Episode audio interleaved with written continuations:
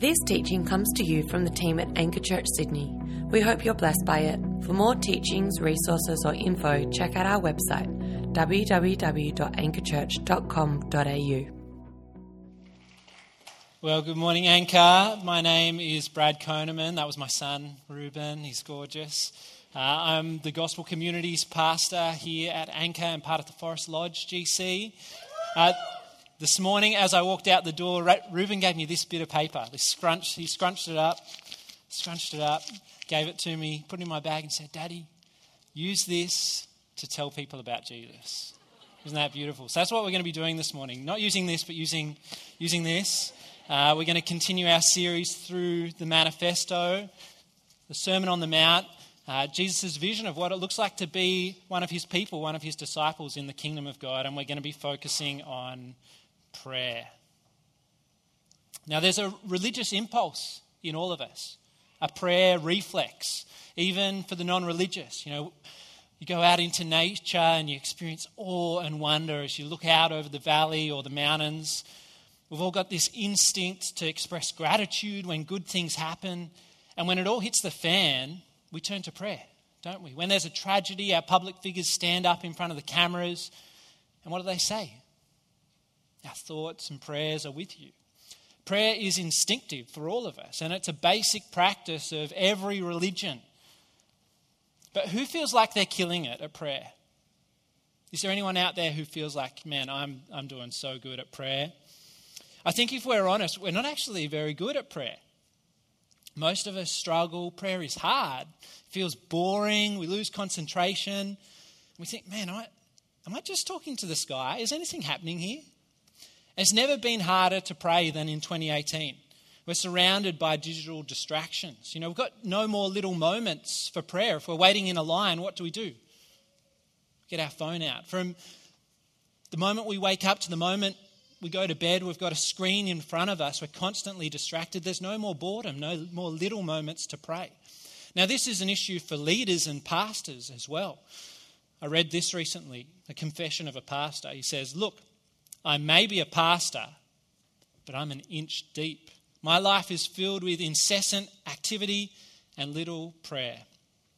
We hear stories of people throughout history rising at some ungodly hour in the morning to spend hours in prayer, and we feel guilty that we can't do it for two minutes. Now, I can easily stand up here and make you feel guilty for not praying enough. That's easy. And that's normally how I feel when I hear a sermon on prayer. I'm like, oh man, I suck at this. I, am so bad at prayer. I need to do better. I need to try harder. I need to work on this. I feel so guilty.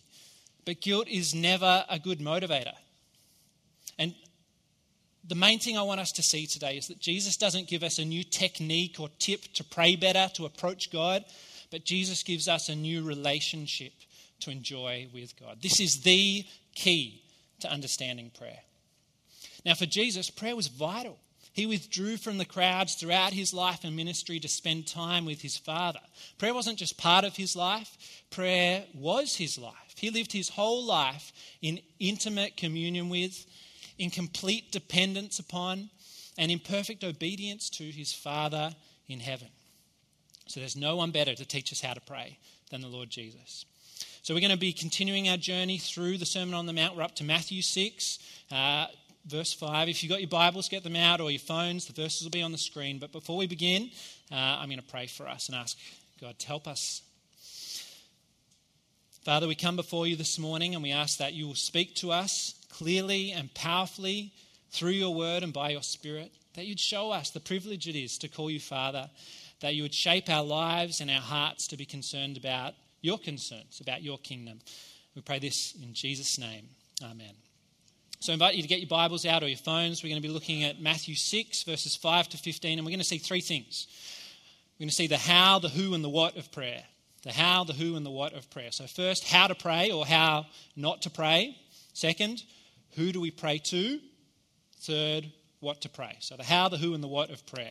Now, where are we up to in the Sermon on the Mount? We've seen six case studies of what it looks like to be salt and light as God's people throughout chapter 5. And then from chapter 6, verse 1, if you've got your Bible in front of you, Jesus turns to warn us about the danger of religious hypocrisy in the areas of giving, prayer, and fasting.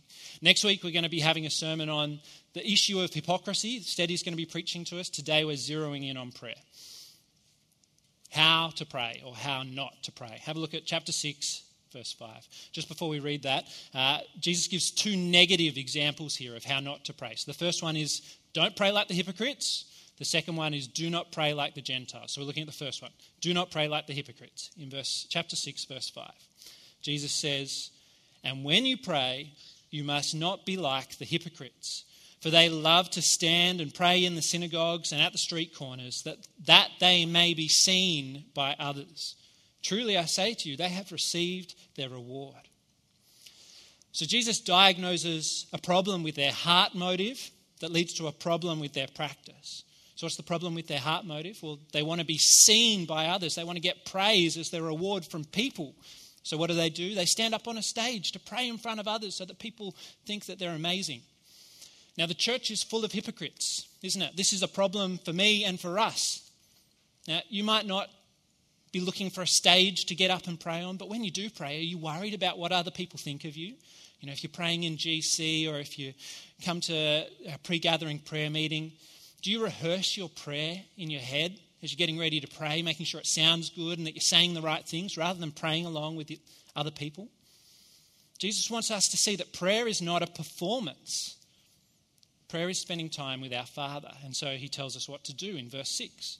He says, But when you pray, what should we do?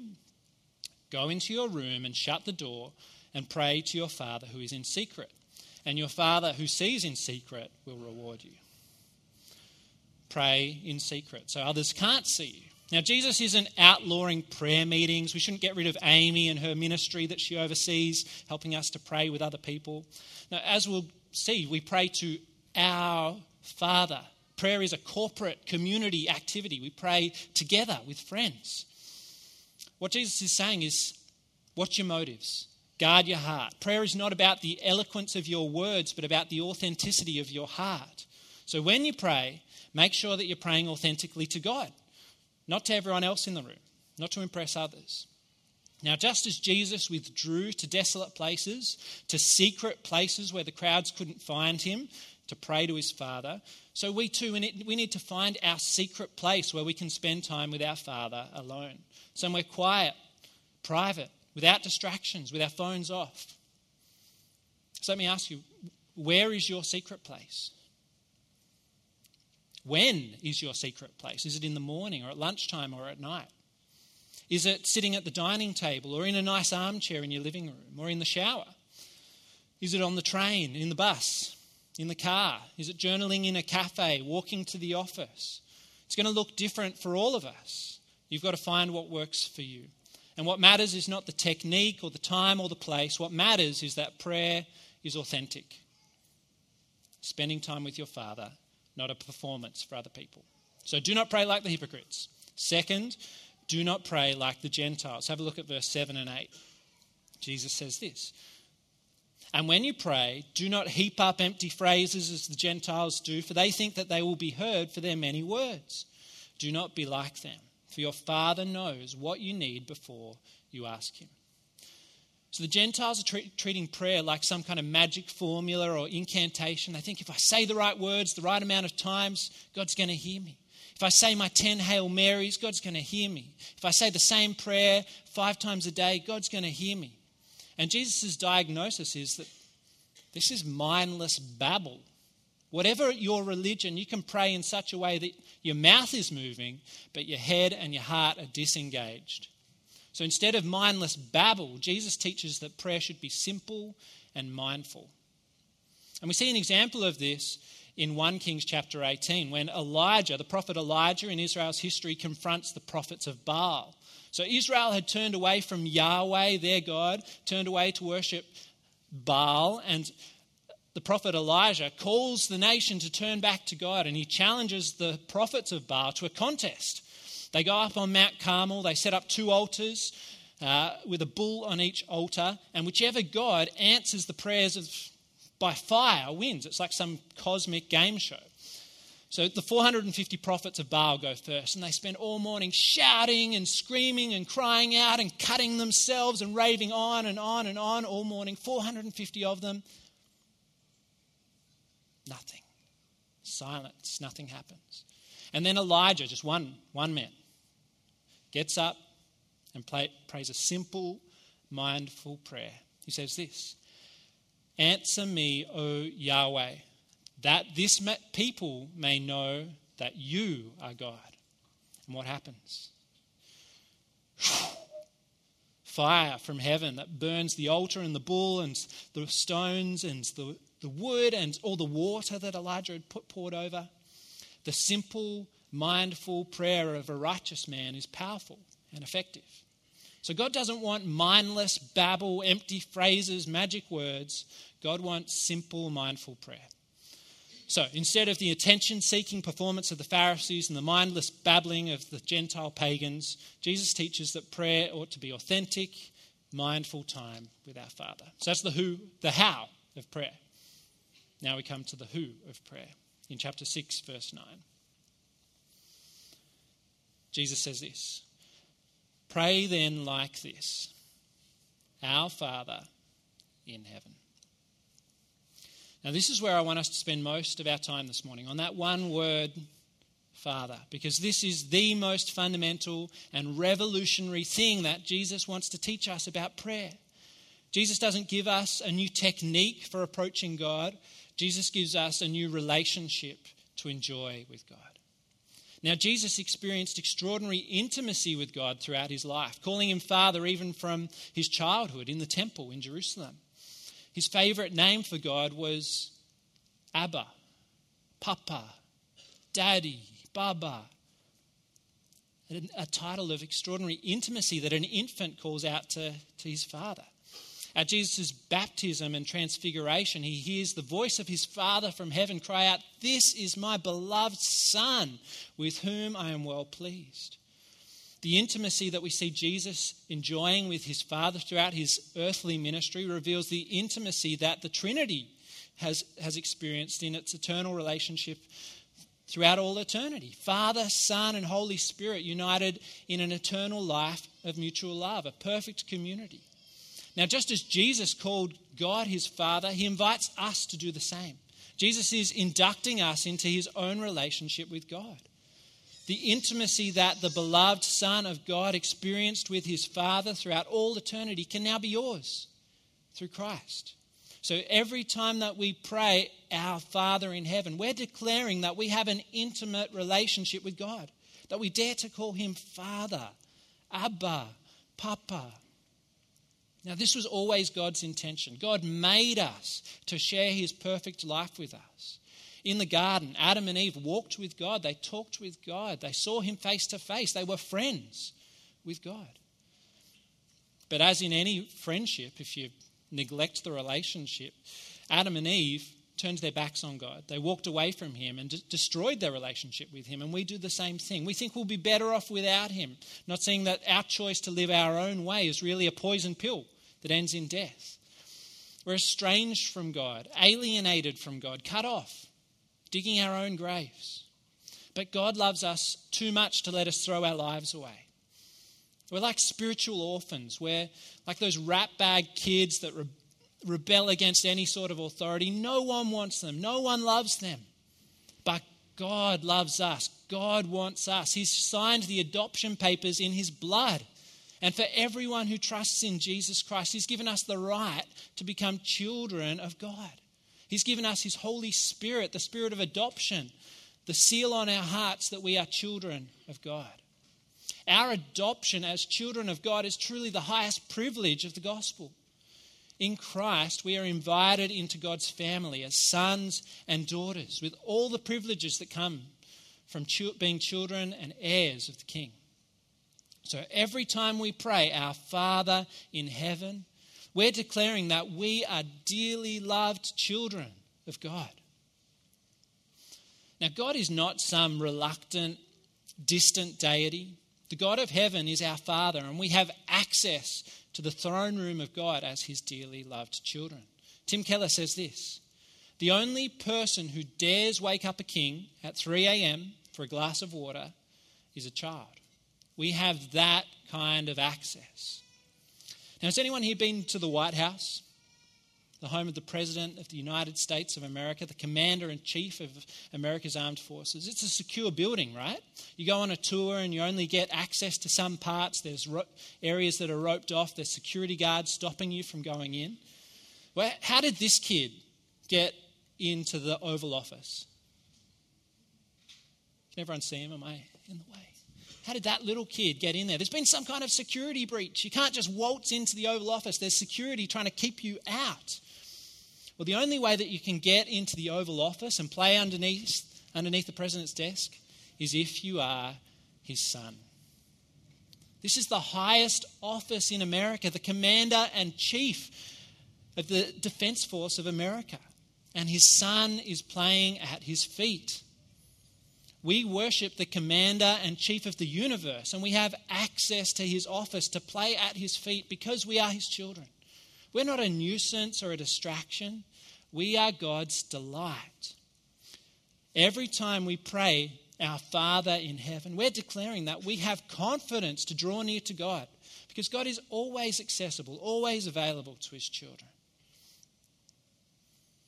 Now, it's one thing to know this, to know, yeah, sure, God's my Father.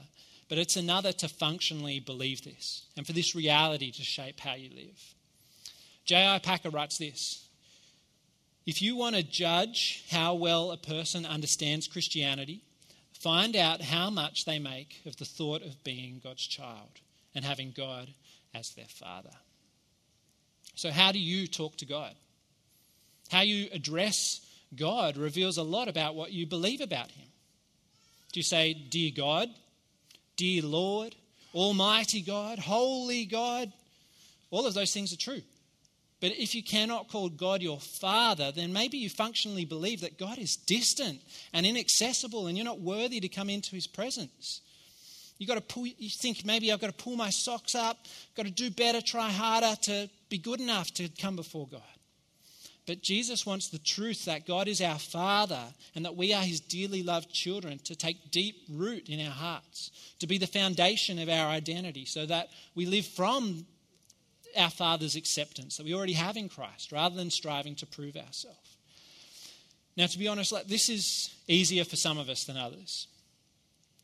The thought of God as our Father can be really painful for many of us because of our own relationship with our human fathers. Some of us have had great dads, dads who were present and attentive and loving and interested in us, dads who not only loved us but liked us and wanted to spend time with us. But others of, others of us have had more negative experience of, it, of our human father. At best, they were present but emotionally disengaged, or at worst, you might not have had a dad, or he might have been abusive. And so it's hard for many of us to believe that God is a good father because we project our negative experiences of our earthly father onto him. But I want you to hear this clearly God is not like your biological father. Even the best fathers fall short of the fatherhood of God. It's not that your father shows us what God is like, but that God shows us what fatherhood should be like. Human fathers are measured and fall short of the perfect fatherhood of God. God wants us to see and, and believe and live out of the reality that God is our loving, generous, faithful, merciful, good, and kind Father who knows what we need and loves to lavish good gifts on his children. Jesus wants us to approach God like little children approach their Father. Now, when I get home in, in the afternoon from the office, I put my key in the front door and the kids can hear it. Like as soon as I put the key in, and like from the back room, I hear them, Daddy! And like they storm to the front door, and I scoop down and scoop them into my arms. They're just so happy that I'm home, and I'm so happy to see them. This is what our relationship with our Father is like. He loves us, He delights in us, and we run into His arms to enjoy relationship with Him. Because prayer is not a technique, that we use to win the ear of a reluctant deity. Prayer is a privilege for those who are children of the Father. This is the key for understanding prayer. And this is the distinctive feature of Christian prayer that we call God our Father. Do you sense what a privilege that is, church? That this holy, almighty God welcomes you into his presence as his children? Has that hit your heart? What a privilege that God our Father bends his knee and scoops you into his arms, that he sent his Son across the universe to welcome you home. What a privilege. The how, the who, and now the what of prayer. So Jesus goes on here in Matthew 6 to teach us how to pray, what to pray in the Lord's Prayer, a prayer used by the church for over 2,000 years. As Arnaldo was saying, the climax and center of the Sermon on the Mount. This is this is, the, this is the center of the Sermon on the Mount, and it's one of the most profound things that has ever been written. Now, we could really do a whole sermon series on the Lord's Prayer and break it up clause by clause, magnifying glass on each line, on each word. And it, I think that'd be a great thing to do. Uh, to have a sermon series on the Lord's Prayer. Matt, maybe we should schedule that in in the next few years. Uh, but today we're just going to be looking at it from 10,000 feet, kind of big picture. What, what's the focus and priorities of this prayer? And we'll see that Jesus' prayer is clearly divided into two sections. So the first section focuses on God and his kingdom, and the second section focuses on our needs. And this division reflects the division of the Ten Commandments and also the two greatest commandments to love God first and to love your neighbor. So, God's kingdom first, and then our needs. So, first off, God's kingdom in verse 9. Our Father in heaven, hallowed be your name. Your kingdom come, your will be done on earth as it is in heaven.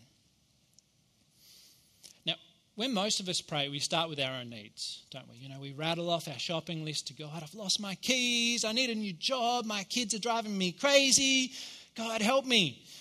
Now, God, God is not unconcerned about these real needs. The whole second half of the Lord's Prayer is focused on practical needs and cultivating a, an everyday humble dependence on God. But Jesus is teaching us here, right at the start of the Lord's Prayer, to shift our focus off ourselves, to focus on the coming kingdom of God. Now, our personal kingdoms are always being threatened by God's kingdom. When Jesus arrives on the scene, he comes preaching that the kingdom of heaven is near and he calls people, repent. Jesus turns our worlds upside down. His, his kingdom is disruptive. He calls us to change, to change our allegiance, to change what we believe, to change what we love, to change what we do. And as we pray the Lord's Prayer, we lift our eyes off ourselves and reorientate our lives around what God's doing in the world through his kingdom. And we learn that our life is not about, it's not about me. The life you've been given is a gift from God to be used for His purposes. So, real prayer is not about twisting God's arm and getting Him to do what you want, to submit to your will. Real prayer is about submitting yourself to God's will. And we see this perfectly modeled for us by Jesus in the Garden of Gethsemane, knowing what's coming, knowing the cross, the pain, the suffering, the curse that he's about to bear, he prays to God, Take this cup from me. He comes to God, pours his heart out, he's real about the struggle. And then he prays, Yet not my will, but yours be done. God's kingdom comes when his will is done. So, church, are your prayers kingdom focused? Is your life kingdom focused? Do you have a daily discipline of lifting your eyes off the horizon of the mundane to what God is doing in the world and how he wants you to how he wants to use you to bring his kingdom in the lives of others? So that's the first thing we, we see that the focus on God's kingdom and what God's doing in the world and reorientating our lives around that. Second thing is Jesus teaches us to pray for our needs in verses 11 to 13. He says, Give us this day our daily bread, and forgive us our sins, as we also have forgiven our debtors. Forgive us our debts, sorry, as we have also forgiven our debtors. And lead us not into temptation, but deliver us from evil. So we see here in this second section, God does care about our physical needs, our lost keys, our work situation, our stresses at home. But our needs are directed by his kingdom concerns. As Christians, we'll see in a few weeks, we, see, we seek first his kingdom and his righteousness, and every, then everything else falls into place. So, as he teaches us to pray about our needs, there's, there's three focuses here. So, first, provision of daily necessities, not luxuries, provision of daily bread, daily necessities. So, Jesus is concerned here about our physical provision, that we depend on God who provides, that our breakfast, while we bought it from the shops or from Handcraft or from a cafe or wherever you got your breakfast from, that that's God's provision through through human agency, God is providing for you. And God provides for our physical needs. And this is about cultivating a dependence on God to provide. But God also provides for our spiritual sustenance, that Jesus is the bread of life, that uh, he, he feeds us by faith. Uh, to grow as his people. So, provision of daily necessities. Second, pardon of sin. We see here, according to Jesus, that our greatest need is the forgiveness of sins. We owe a debt to God that we cannot repay. But Jesus pays our debt for us with the blood of his cross. If we confess our sins, God is faithful and just and promises to forgive us and cleanse us of sin. Now, just as we have been forgiven much, we too are to forgive those who have wronged us. And there's lots that we could say here. And Jesus returns to this idea uh, in verses 14 to 15. Uh, and we're not going to be able to unpack this fully. I point you back to my sermon on anger a few weeks ago where I talk a bit more about this. But suffice it to say that if you have been forgiven by God, so great a debt, how can you not forgive others the little wrongs that they do against us? That as Christians, we ought to be a people of mercy, quickly forgiving those who wrong us. Those who have been forgiven, those who have been forgiven much, love much. The, the poet George Herbert put it like this He that cannot forgive others breaks the bridge over which he himself must pass if he would ever reach heaven. For everyone has need to be forgiven. So we pray for the provision of daily necessities, the pardon of sin, and finally, protection from evil. The Christian life is not easy. God doesn't promise us a happy, healthy, wealthy life. Rather, the New Testament paints a vivid picture that we will be tested and tempted just like Jesus. And that God's purpose in that is to refine us, to shape us for our good. But the Bible also teaches us that God is faithful, that He will never forsake us, that He promises to be with us, to not test us beyond what we can bear, and to protect us from the evil one. Provision of daily necessities, pardon of sin, and protection from evil.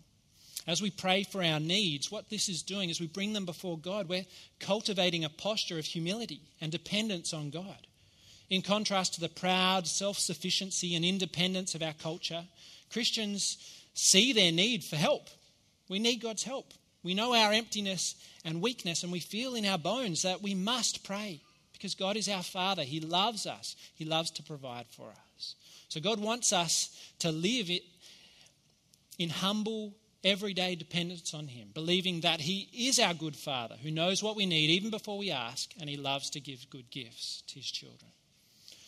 So the Lord's Prayer here, it lifts our eyes up from the horizon of the mundane to God's eternal purposes to bring all things under Christ and invites us to reorientate our lives and submit ourselves to God. Jesus does not here offer tips and tricks and techniques to approach God, but he initiates us into a new relationship to enjoy with God as our Father. And so we see, church, that prayer is not something that we have to do, prayer is something that we get to do. When you understand how much the Father loves you and delights in you, you want to spend time in His presence. You enjoy being with Him. At the moment, at our house, we're loving playing board games with kids. Uh, one of their favorites is Uno. Uh, and our kids would just come up to me and they'll say, Oh, Daddy, can we play Uno with you this morning? Can we play uh, like every morning after breakfast? Can we play Uno every, every afternoon after dinner? Can we play Uno? And I'm like, Yes, yes. 1,000 times yes. I love you. I delight in you. I could think of nothing I'd rather do than be with you and spend time with you. Our Father in heaven loves you as his very own child. He made you to experience intimacy with him. He gave himself, he shed his blood for you. His spirit dwells within you. He offers you freedom and forgiveness, grace and peace, a new start and a new purpose. How could you not want to spend time with this this God who loves you and has given himself for you. You know, we clear our schedules when a friend or a family member flies across the world to visit us. We can't wait to spend time with them. How much more when God, our Father, has crossed the universe to visit us and wants to bless us? Now, I, I don't want you guys to leave here feeling guilty. I want us all to leave knowing the privilege that we have to spend time with, with God as our Father in prayer and feeling motivated to cultivate a habit of prayer, not from, a, not from duty, but from delight, because God, our Father, delights in you. Now, in the end, the Lord's Prayer points us to the same reality as the Lord's Supper, which we're going to celebrate now. In both, the Lord's Prayer and the Lord's Supper, we, we see that our Father loves us so much that He sent His Son to save us. We see that the kingdom has come through Jesus' life and death at the cross and through His glorious resurrection, that Jesus has opened up a new way to God and is bringing His kingdom of peace on the earth. In both, we see that Jesus is the bread of life, that His body was broken for us so that we might receive eternal life from God. In both, we see that God offers us the forgiveness of sins through Jesus' death on the cross, where he, his body is broken and his blood is shed so that we might be reconciled to God, so that our sins might be dealt with. In the Lord's Supper and the Lord's Prayer, we see God's deliverance from evil, that Jesus has overcome all the powers of evil through the triumph of the cross. And so, as we come to worship God now in song, we also come forward with the Lord's Prayer on our hearts to celebrate the Lord's Supper. Uh, and there's stations at the front and side, and I invite you as the band leads us to come forward. And as you take the bread that symbolizes Jesus' body broken for you, and as you dip it in the juice, symbolizing Jesus' blood shed for you, come forward with the Lord's Prayer on your heart, remembering that this is the moment where the kingdom has come through Jesus' death for us. That this is the reason why we can call God our Father. I'm going to lead us in the Lord's Prayer now, and we're going to respond. And if you're feeling like you've got things that you need to work through, you've got practical needs, there's going to be a time of prayer available as well as the band leads us. I'll be up the back on the prayer team with others in uh, orange lanyards. If you've got any need at all, come forward. We'd love, come up the back. We'd love to pray from you for you. And the prayer team will also be available after our gathering down the front. So please avail yourself of that. We're going to respond now. Let me pray for us using the Lord's prayer, and then we'll come and worship the Father together. Let's pray. Our Father in heaven, hallowed be your name. Your kingdom come. Your will be done on earth as it is in heaven. Give us today our daily bread. Forgive us our debts as we forgive our debtors. Lead us not into temptation, but deliver us from evil. For the kingdom, the power, and the glory are yours now and forever.